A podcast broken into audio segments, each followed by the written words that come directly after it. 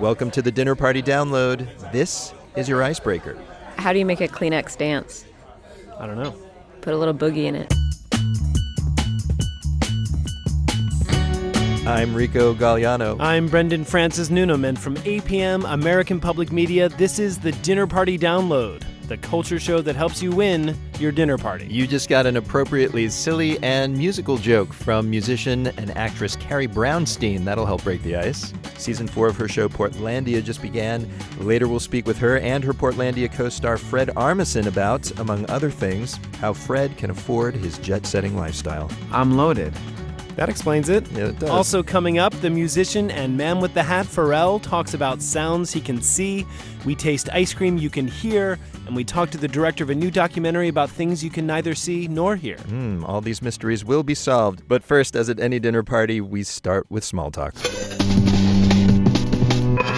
All week long, you've been hearing these headlines. Russian forces are tightening their grip on Crimea. The president and the Pentagon want to cut Army troop levels to their lowest level since World War II. And the Oscar goes to 12 Years a Slave. Now for something you might not have heard, we are joined by Sadie Stein. She is contributing editor at the Paris Review. Sadie, what story are you going to be talking about this weekend? Well, everyone knows that the rocks at Stonehenge were carried for some 200 miles to their current location. And no one... I didn't know that. Well, they were, yeah. And no one has ever known why.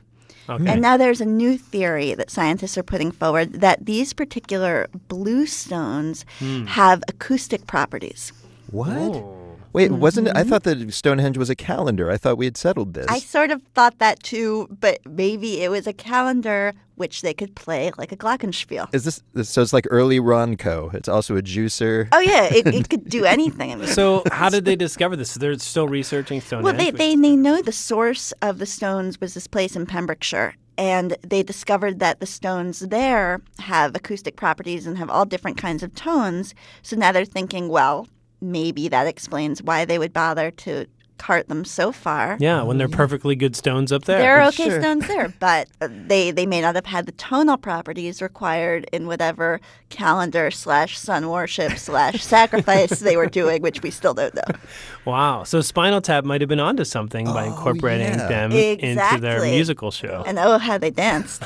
But wouldn't an obvious thing now be to try to play Stonehenge? Can you make a tone with those stones? That was sort of what I was thinking. It's like theoretically you can do this and maybe you could do it. Can't they go there and play them? Bang on the rocks. Yeah. Yeah. We have to get like John Bonham's son and some of the best drummers in the world assembled. That probably wouldn't be hard to do. Just get Brian Eno over there. Sure. If Brian Eno played Stonehenge, I think he would just disappear and shoot right up into the sky. Maybe this was its purpose all along. I think we've cracked it. Sadie Stein, thanks for the small talk. Thank you for having me. And now time for cocktails.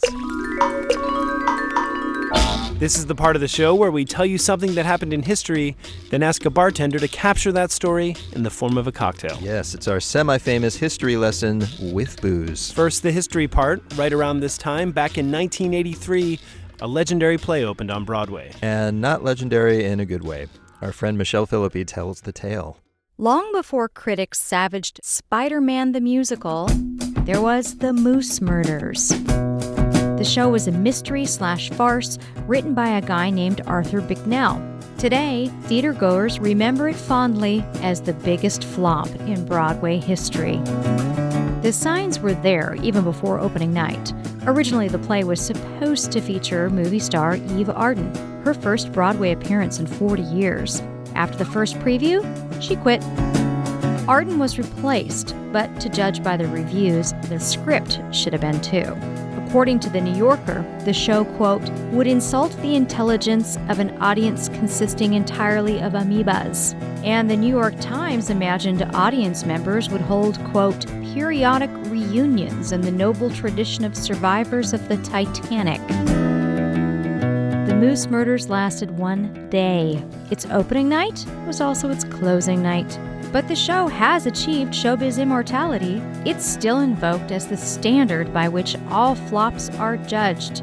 As for Bicknell, he's made peace with the play. Last year, he actually published a book about it. As he told the New York Times, quote, if you can't redeem, exploit.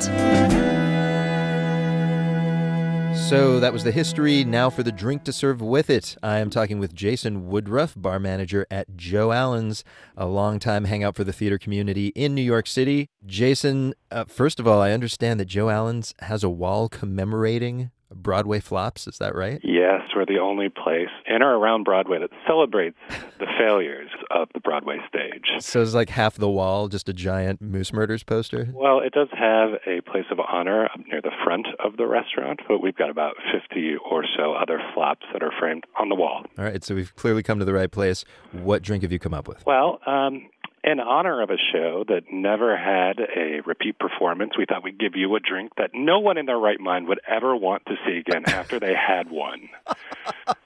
We've named it the Murdered Moose. All right, I'm a little afraid, but what's in this thing? 2 ounces of black sambuca. All right. It's already a problem. Yeah, for some. Add to that 1/2 ounce of Rose's lime juice. 1/2 ounce of olive juice. Oh, my God. You chill that and pour it into a martini glass with a salted rim and garnish it with an onion and a cherry. I like that at one point you have to chill it. Yes. Like, that's going to help. Well, chilling will numb the taste buds just a little bit so you can get it down.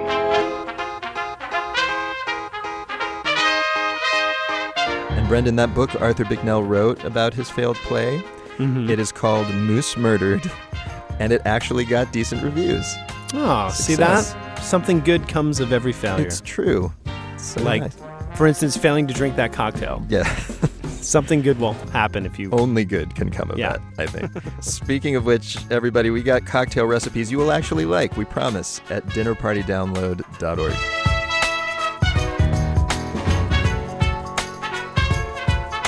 All right, we've made some small talk, sipped some cocktails, but it's not quite a party without music to play. So we've invited a guest all the way from Denmark to DJ for us, the electropop musician Ma. She'll explain the name. She got the internet all aflutter last year with her dark danceable singles.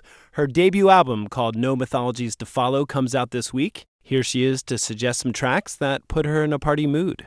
Hi, my name is Karen Marie Ørsted, and I also go by the artist name of Mø. I know it sounds weird, but it's because in Denmark we have this weird letter called Ø. And so, yeah, that's my name. And now I'm going to take you through my dinner party soundtrack. The first track I would play is Get Free by Major Lazer, one of Diplo's cool projects. It's featuring Amber from Dirty Projectors. This is when my guests are arriving, and I'm imagining that it's all my girlfriends, you know, and I'll play this song to get them into this moody, dreamy state of mind. Never got love from the government, man. Heading down the street until every give it. What can I do to get the money? We ain't got the money, we ain't getting the money. It makes me dreamy and melancholic, but still, like, make me want to do something because, you know, the lyrics are kind of political. It's about society holding you down.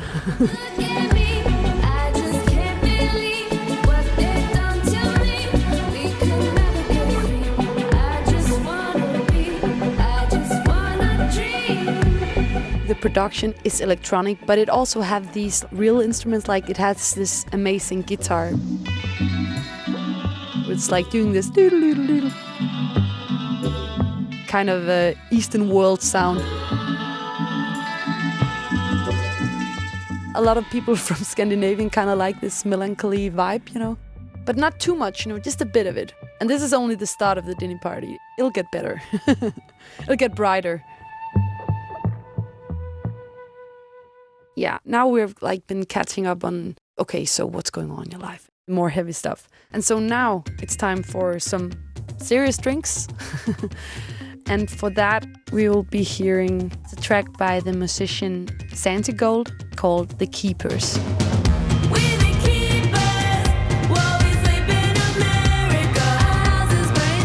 I think it's so great to have this energy and this edge and just this power, you know. You want people to have something to shout for.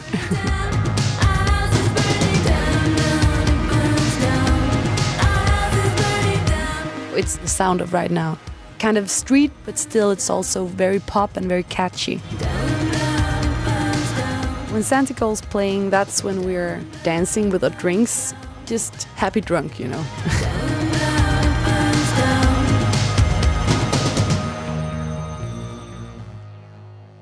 And the next song would be actually a song I just discovered like 1 week ago at this party at my friend's house. It was like, blow my head away. Frank Ocean with Lost. And I just wanna know why you ain't going to work. This song is about exactly what a good party should be all about, like just letting go, be lost with your friends, you know, not caring about the morning light, just being free. Now you're lost, lost in the heat of it all. Girl, you know you're lost, lost in the thrill of it all. I just really love songs that have air. You don't feel like the track is just stuffed with elements and music all over the place. It's putting a loop on the cool things and just like zooming in on that, like the guitar hook, like ding, ding, ding, ding. It's so catchy and so nice, but it's still exotic in a way. It's like the song is longing for something. It's great, it's great. I love it. All right, so now it's getting late. We're just being like teenagers again, having fun. I really want to pick a very carefree song. I'll play Sonic Youth, My Friend Goo.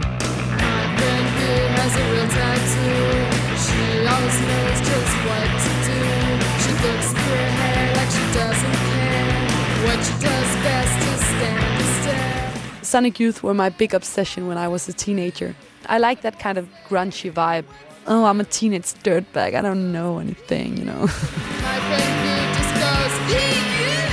Because when I was a teenager, I was in this girl punk band and my parents were just like, what?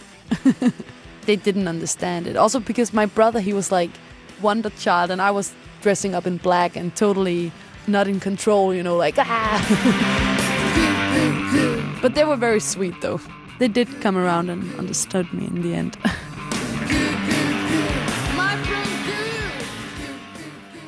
So, yeah. Now is the time that I have to play some of my own music. Not that I want to kick people out of my house, but I guess Pilgrim should be the go-home song. Go home and think about trying to find your own ways. And then wake up and do something good about your life. Oh, what a world I was born into, warriors that lying down. Hush, little head, you'll get sick, so sorrowful.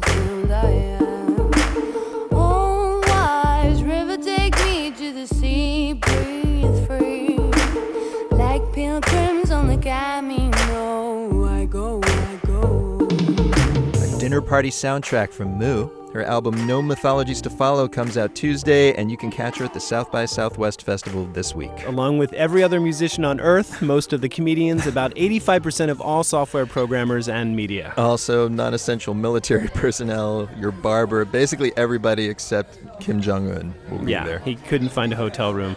All right, people, after a brief pause, we'll be back with Fred Armisen and Carrie Brownstein of Portlandia. This is the Dinner Party Download.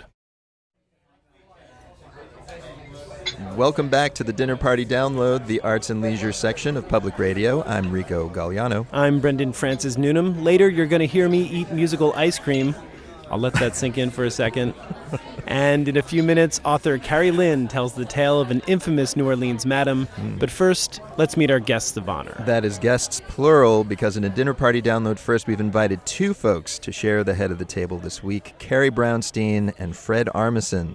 They are writers, producers, and stars of the sketch comedy show Portlandia, in which they lampoon the town of Portland, Oregon, and the post-liberal art grad types who live there. The fourth season just launched on IFC, and the show's known for viral video hits online, too. Uh-huh. When Rico and I met up with Carrie and Fred, I started by asking about their popular Put a Bird on It video, which I noted even my grandparents have heard of, and they're dead.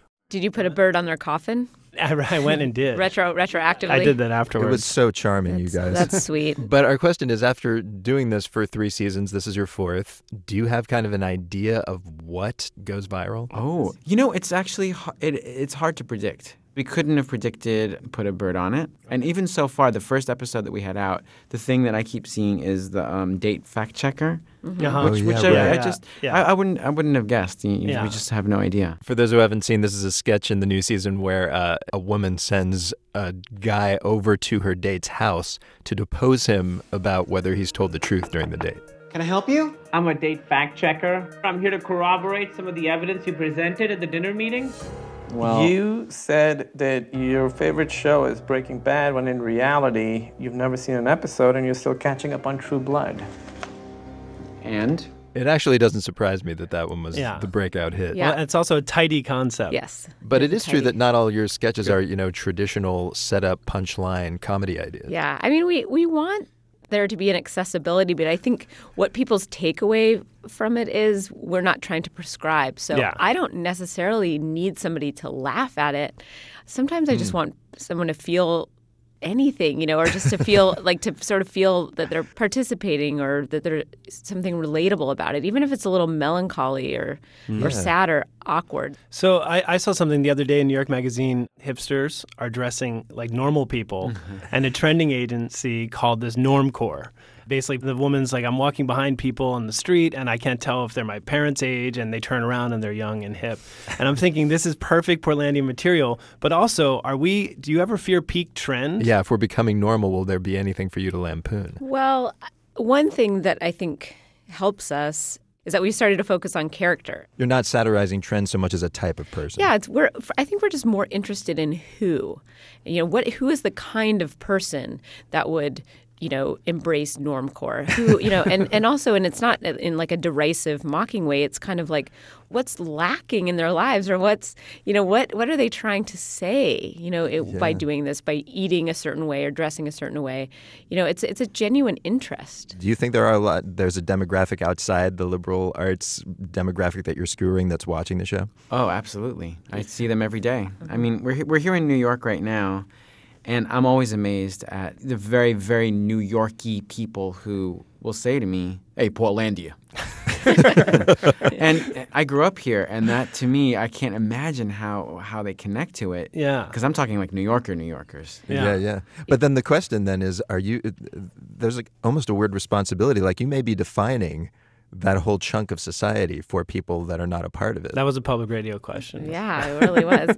Well, think about the responsibility. I mean, I don't know. I mean, I agree with Fred. We have kids, and then we have grandparents that watch the show. Mm. And I've seen in Salt Lake, the Salt Lake City airport, there was a guy that lived like 40 miles out of the city in rural Utah that watched the show. So, and I feel like they're not watching it to be mean or to make fun of. I think it's almost more like anthropological for them, where they're like, who are these people, and how can we get to know them better? All right. Well, look, you guys have both been guests of honor on our show, and we've asked you our two standard questions. So we're going to do something a little bit different here. We usually ask you to tell us something we don't know, something you haven't talked about in interviews. We're going to ask each of you to do that about each other. Oh, so, yeah. So, Fred, flip the script. Could you tell us something about Carrie that we don't know? Make it juicy, because she's gonna. Well, I don't know. I don't know how much you would know this. Okay. But one thing is, she is very sensitive to cold. I mean, she has like this sense of coldness in a room, and she'll often enter a room and say, she'll say, "Burr," and she'll ask this question: does it have to be this cold? So we're interviewing you. You're in New York right now. How are you possibly dealing with this, Carrie? Well, I would say, "Burr." Yeah. Why does it have to be this cold? Yeah, and she is wearing a scarf and a jacket and several layers. But it's always directed at other people. It doesn't mean like why did nature make it so cold? It's more like why is this room? Does this movie theater? Does this Why aren't you helping me? Yeah. It's like is there a reason this has to be this way? Yeah, it's very true. I would rather be flaming hot, flaming hot. We had to get into a really cold pool on set last year. My teeth were chattering. The scene that happens in the hot tub? Yeah, it was the hot tub scene. But it wasn't hot. No, it was freezing. And it was evening. Oh, my God. I'm with her. Why didn't they make it hot? Because they thought they were. They tried. They had like some kind of a plastic blanket over that sort of heats the top of it. And they're like, it'll be warm. And I have to say, I will agree with Carrie. It was ice cold. You could see it. If you look at it, you'll see our body language is, we have to get this scene done quickly. So maybe the steam coming off it is actually... The steam was probably in post, because there was no steam coming off that. CGI steam. Yeah. Oh, my God. It probably was. I'm sure it was. They've got the money to put CGI smoke, but not Can you believe it? Not to have a heater. That's not cool. All right, so vice versa. Okay. Carrie, what do we not know about Fred? Fred gave me a look like, what are you going to say? Don't tell them. No, I don't care. I'm not. I'm going to tell you. I was going to say something about an allergy, but I'm going to say this thing that I actually – I love many things about you, but I actually find this very clever and practical in a certain way, which is when Fred travels, instead of doing laundry, he will ship FedEx his dirty laundry home and go and buy fresh underwear. Whoa. But you don't throw away your underwear. You FedEx it home. Which to me, like I always think it does seem weird that you get there and you open up a box of stinky underwear. But then you just do the laundry there. I thought you were going to say that you were shipping it home to your mom, and then it was going to be that was the problem. That's beautiful. That's sweet. Can you explain why? I'm a master at traveling. Okay. I make sure that I always pack lightly, and it's just a little bit of carry-on luggage and minimal. And so clothing just sort of weighs it all down. So socks and everything else, when I'm done, I ship it all back. But I don't understand. It probably costs just as much money to ship underwear across the country FedEx than to buy a new pair of underwear. So I'm loaded. Oh, that's right. That's true.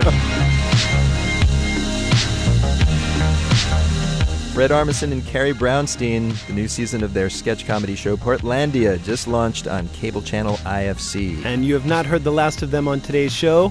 Nope. They'll join us later to answer listeners' etiquette questions. And with travel tips like Fred's, you can be certain it'll be sound advice.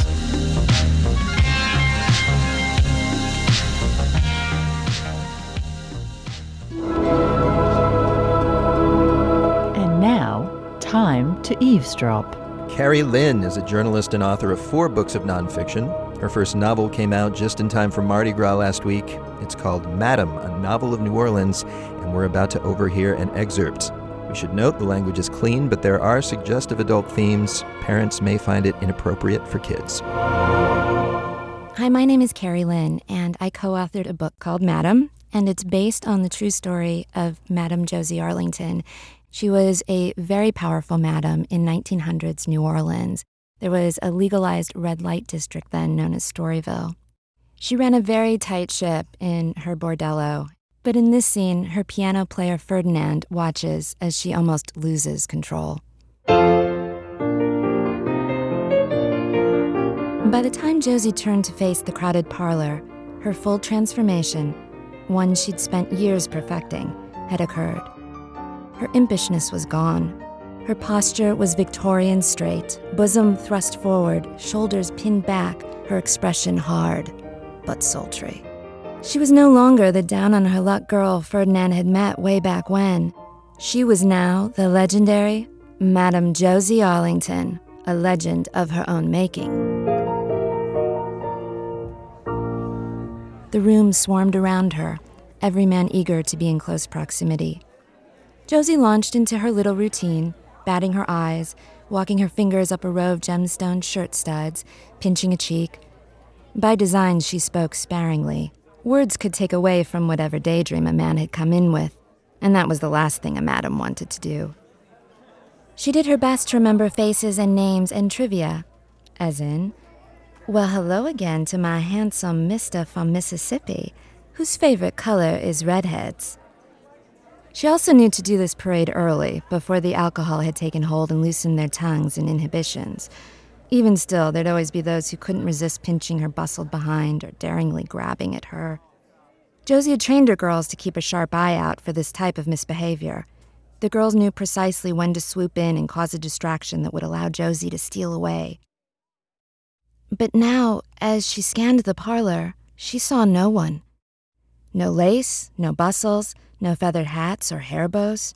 The men seemed to be closing in. Their bodies grazed hers. She could feel their hot breath.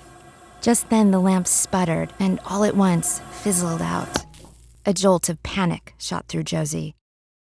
And then she saw glowing lights dancing on the ceiling. For she's a jolly good fellow, for she's a jolly good fellow. The crowd parted to 4 girls precariously balancing an enormous layer cake covered in sugar roses. Josie's jaw tightened, her fists clenched. She gave a defiant stomp and bellowed louder, "Stop!" The girls exchanged fretful looks as the boisterous room was struck uncomfortably silent. She took a deep breath, allowing her fists to unclench. With a nervous little laugh, she said, There's been such a mistake. She forced a cool smile. It's certainly not my birthday. Might it be anyone's birthday tonight? A man pointed to his friend. It's his tomorrow. Perfect. Then this is your celebration. And at midnight, I'm sure a lucky lady can make it quite official. Ferdinand quickly started up for He's a Jolly Good Fellow again. In a shuffle of kid leather boots, the girls awkwardly rotated the cake to face the patron, who was turning a deep red. The room confusedly resumed singing. Josie made her escape.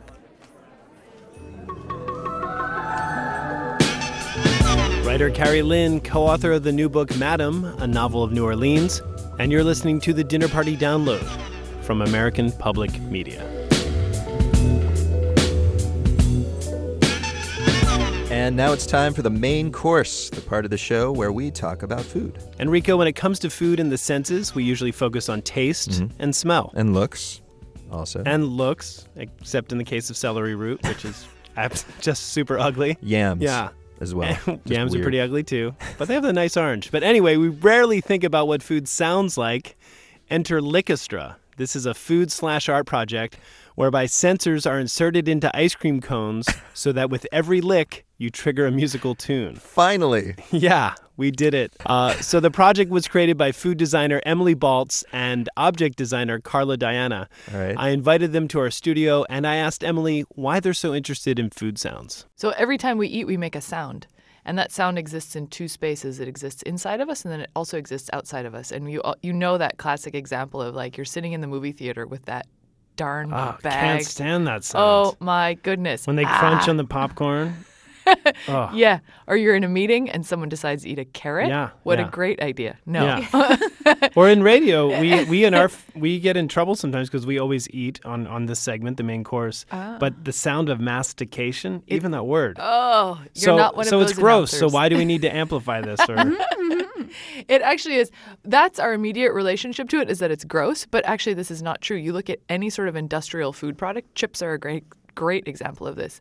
And they'll actually work on the sound of it. So we'll manipulate the material to create a sound of freshness. There are many, many, many companies that go towards this where we actually realize that the sound of it obviously relates to the texture of it, but the sort of crisp, crunch, snap. That's interesting. Communicates to us. But certainly, I mean, look, you don't have to have an answer to the question of to what end, but making food sing, although fun and interesting in a gallery, and obviously I'm talking to you because it's kind of fascinating, but really, is there a practical application for this? Well, sure. We had a lot of conversations about modern life and about how we don't actually stop to taste our food, and that this actually contributes to a lot of what we talk about with obesity and you know, how our... the pace of our life is just making us go so fast that we're not even appreciating the moments. And so that was what we really thought about in considering how could we amplify that moment? How could we make people think about things holistically and not just think, oh, I'm shoving my face now, but think, oh, I'm licking. Oh, my tongue touching. It's touching now. It's cold. And when you have the sound that accompanies it, it makes you really understand that moment. Is that part of the reason you chose ice cream? I mean, of all the foods you could choose, what, you know, right? Well, because it has a... Because people stop and take it as a treat, and they'll be more contemplative normally. Yeah. Well, there's a gastronomic reason, and there's also a technical reason. Well, let's hear the gastronomic one first. The gastronomic reason is that it's delicious. Yum. That's true. The other reason is that from a technical standpoint, this was a way to naturally encourage people to use a gesture. So the tests that we did before, sometimes we had to explain, okay, please do this, right? Yeah. And it's not as intuitive. And ice cream is intuitive. You just lean over and you lick it. All right. Well, we've waited long enough.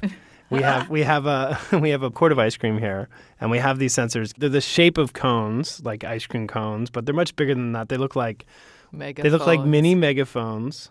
And you put ice cream in them, and the sensors get triggered by the motion of the ice cream. And that was an early lick sound. Oh, there we go. And Carla's licking it, and it's making noise. I'm going to try it.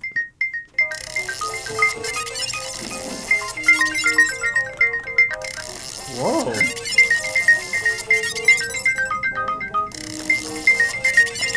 That is so cool.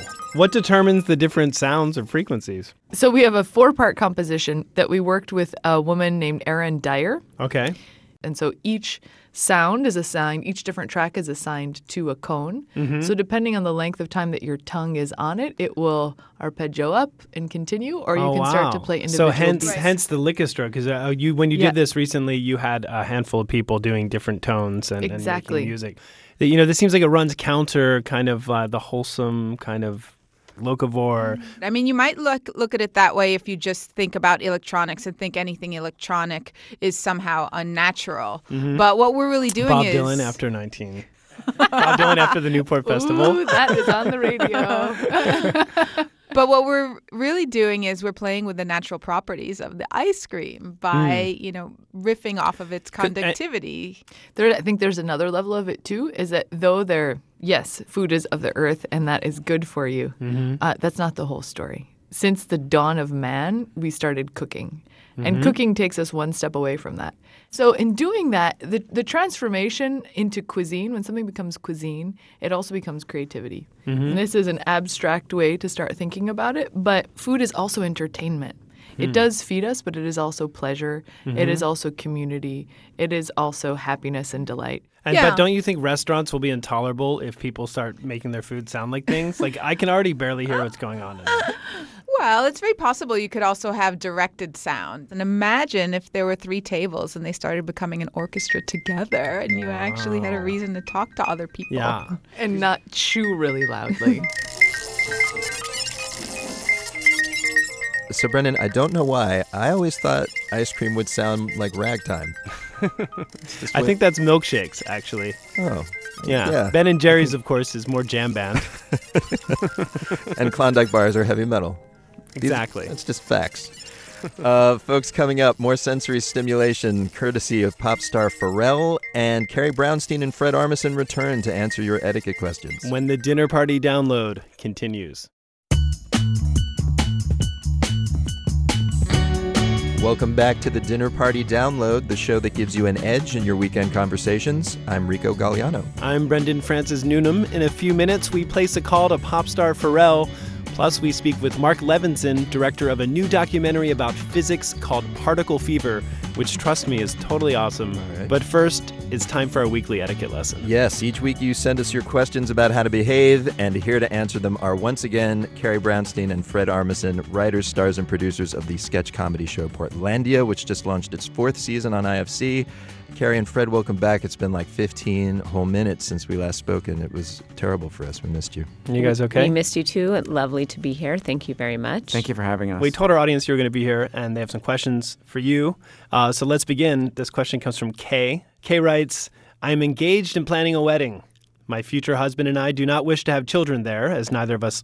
Wait, whoa. There? At the wedding? They're not going to have kids at the wedding. They don't want guests to bring kids is what they mean. Oh, there we go. Yeah. Oh, no, this is a good question. My future husband and I do not wish to have children there, as neither of us like them. Mm-hmm. We made our invitations clear, but a distant relative must have missed the no kids memo. She's bringing her sons with her. What should I do? Mm. You know what? This is real advice. I would contact this relative by phone or email and reiterate her desire to not have kids there and to offer some kind of child-sitting services during the ceremony.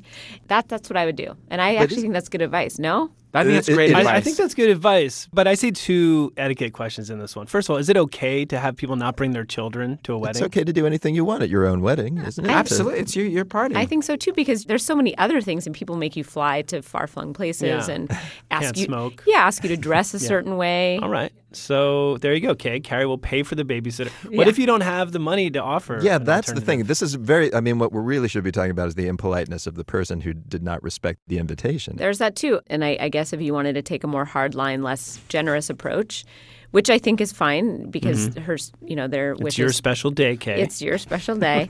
You could just say, we're glad they're making the trip with you, but as stated in the invitation, we're not having kids at the wedding. Maybe that's the more hardline approach. And you could have one of those things like they have on Ferris wheels, like if you're not this tall, you cannot come into our wedding. I'm like, sorry. Absolutely. You can hang out in the Prius. All right.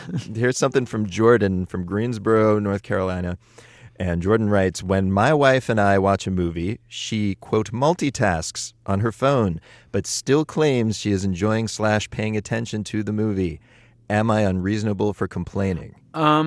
A little bit. I think that relationships are a compromise, and everyone enjoys movies in their own way. And actually, there are some people who can actually take in and enjoy a movie while they're doing other things. So I think I think that's okay. And even if it's a little annoying, it's at least you get to watch a movie with somebody. Yeah, I have to say this drives me insane when people do this all the time. It's like, and they say that they're I mean, I believe that that's true, Fred. That there's some people that are like that, but in my experience, they're missing everything. But why do they have to watch it with you? Like, why can't they have a more fractured... Well, why are we watching the movie then? Wow, because we're sitting next to each other. Because you're spending time together. Yeah. Yeah. No, she's on the phone. You want your day to go well, literally, at the end of that day.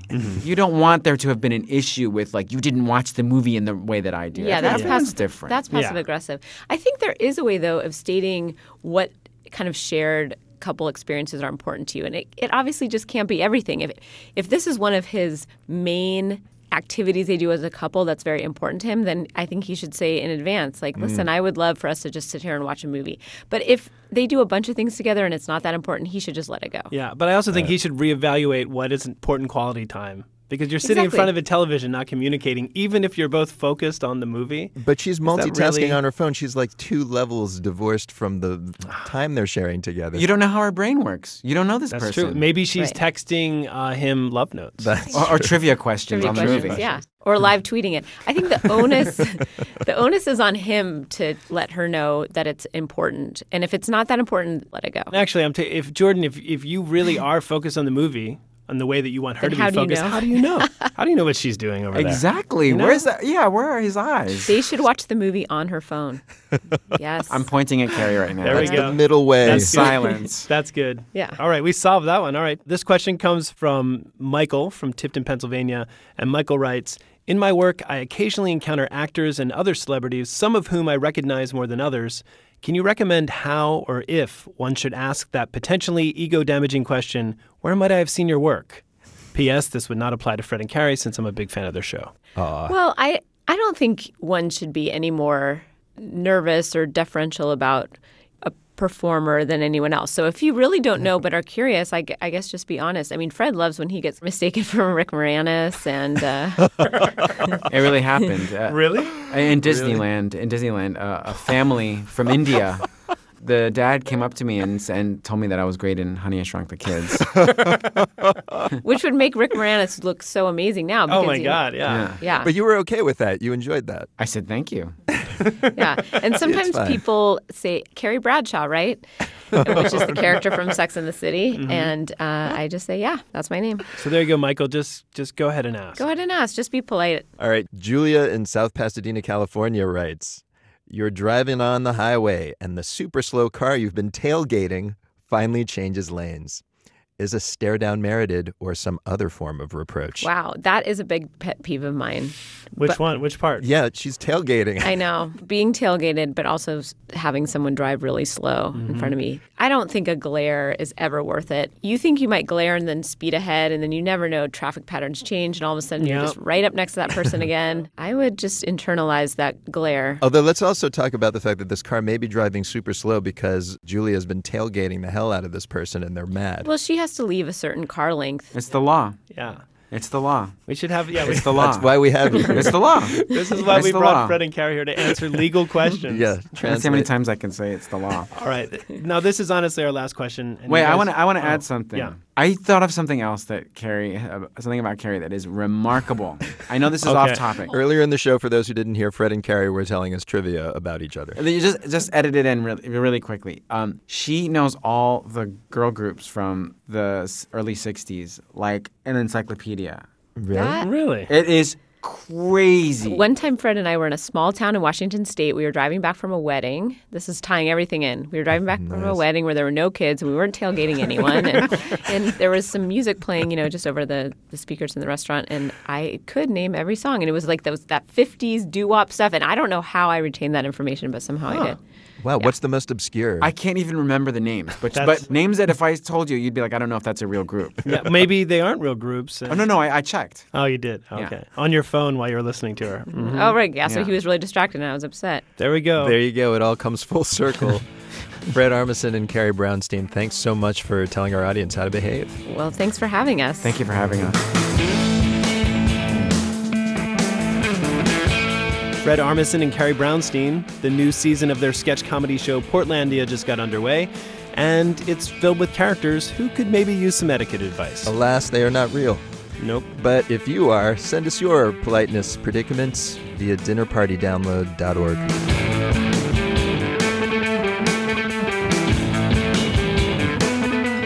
It's time for Chattering Class. This is the part of the show where we get schooled in a dinner party-worthy topic. Today, our subject is merely the origins of life itself. And our expert is physicist-turned-director Mark Levinson. His new documentary is called Particle Fever, and it's about the search for subatomic matter, specifically the Higgs boson, a.k.a. the God particle. This little clue to the origins of the universe was first theorized by Peter Higgs back in 1965, and it led to the creation of the Large Hadron Collider in Geneva, Switzerland. You know what, Mark? You do such a good job of clarifying complex topics in this documentary. Maybe you can explain what the collider is and how it works. Okay.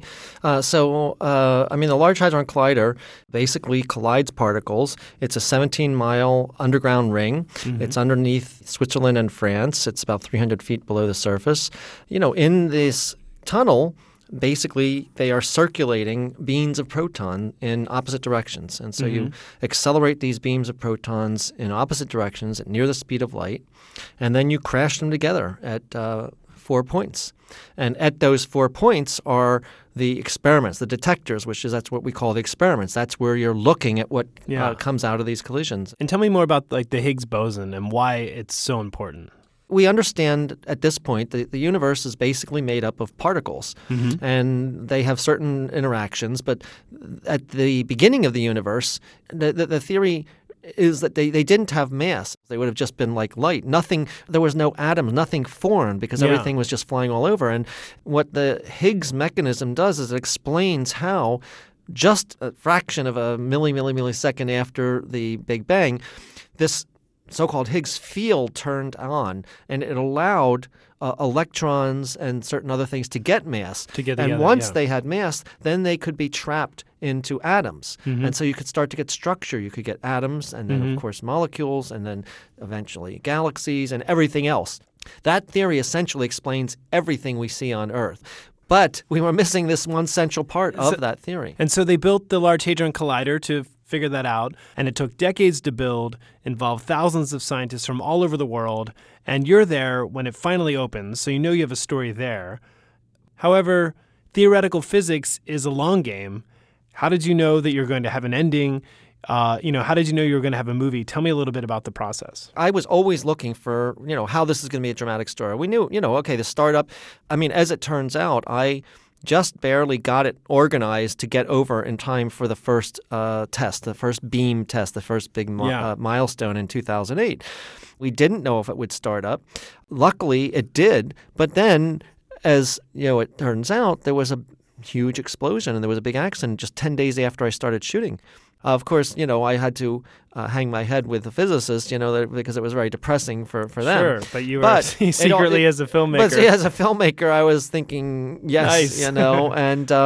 And then, again, in classic screenwriting fashion, there ended up being other things that happened and false leads and this and that, and it became more complex. It became more complex. But if I actually scripted what happened, people would have thought I was just being really including all sorts of artifice. So the trials and tribulations of the Hadron Collider are one source of tension in the movie.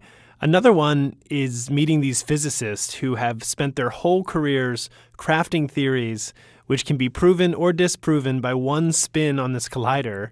And it's fascinating to think that one set of data could alter their entire careers. We wanted to focus on people whose lives really had something that was incredibly at risk with the Large Hadron Collider. People like Savas Dimopoulos, who has been working in the field for 30 years. He has many theories, but it depends on seeing something at the Large Hadron Collider that is new. I mean, for the experimentalists, it's a little bit different. And experimentalists are physicists who test theoretical physicist theories. They have been working on this, but they've been very actively building the machine, for 20 years or something like that. But, the stakes for them are also tremendous because if you, for instance, you look at a young woman, she was a postdoc at the beginning of this film, Monica Dunford. She spends all of her life building a machine that doesn't find anything. Yeah. That's pretty frustrating. So you ended the movie with the Stanford physicist Savas Dimopoulos saying, "Why do humans do science? Why do they do art? The things that are least important for survival are the very things that make us human." Why did you end on that note? Well, look, for me, I had made this transition myself from physics to art in a certain sense. And people always ask me, "Oh, how did you do that? It seems like this completely discontinuous thing." But, I actually saw similarities in the process. We are all trying to make sense of the world around us. We represent it in some sense, and we try to interpret it, and by representing it, try to understand how it works and our place in it.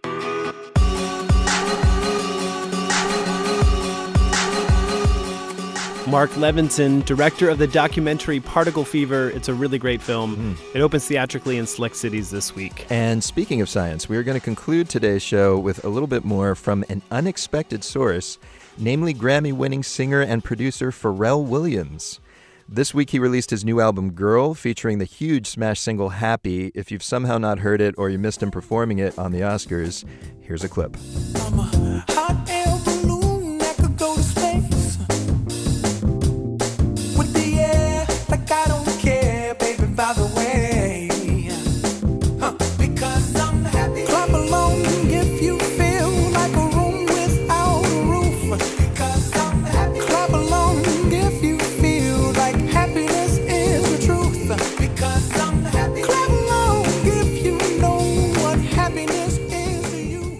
Now, when I spoke to Pharrell by phone this week, I learned he sees that song in a very unusual way, literally.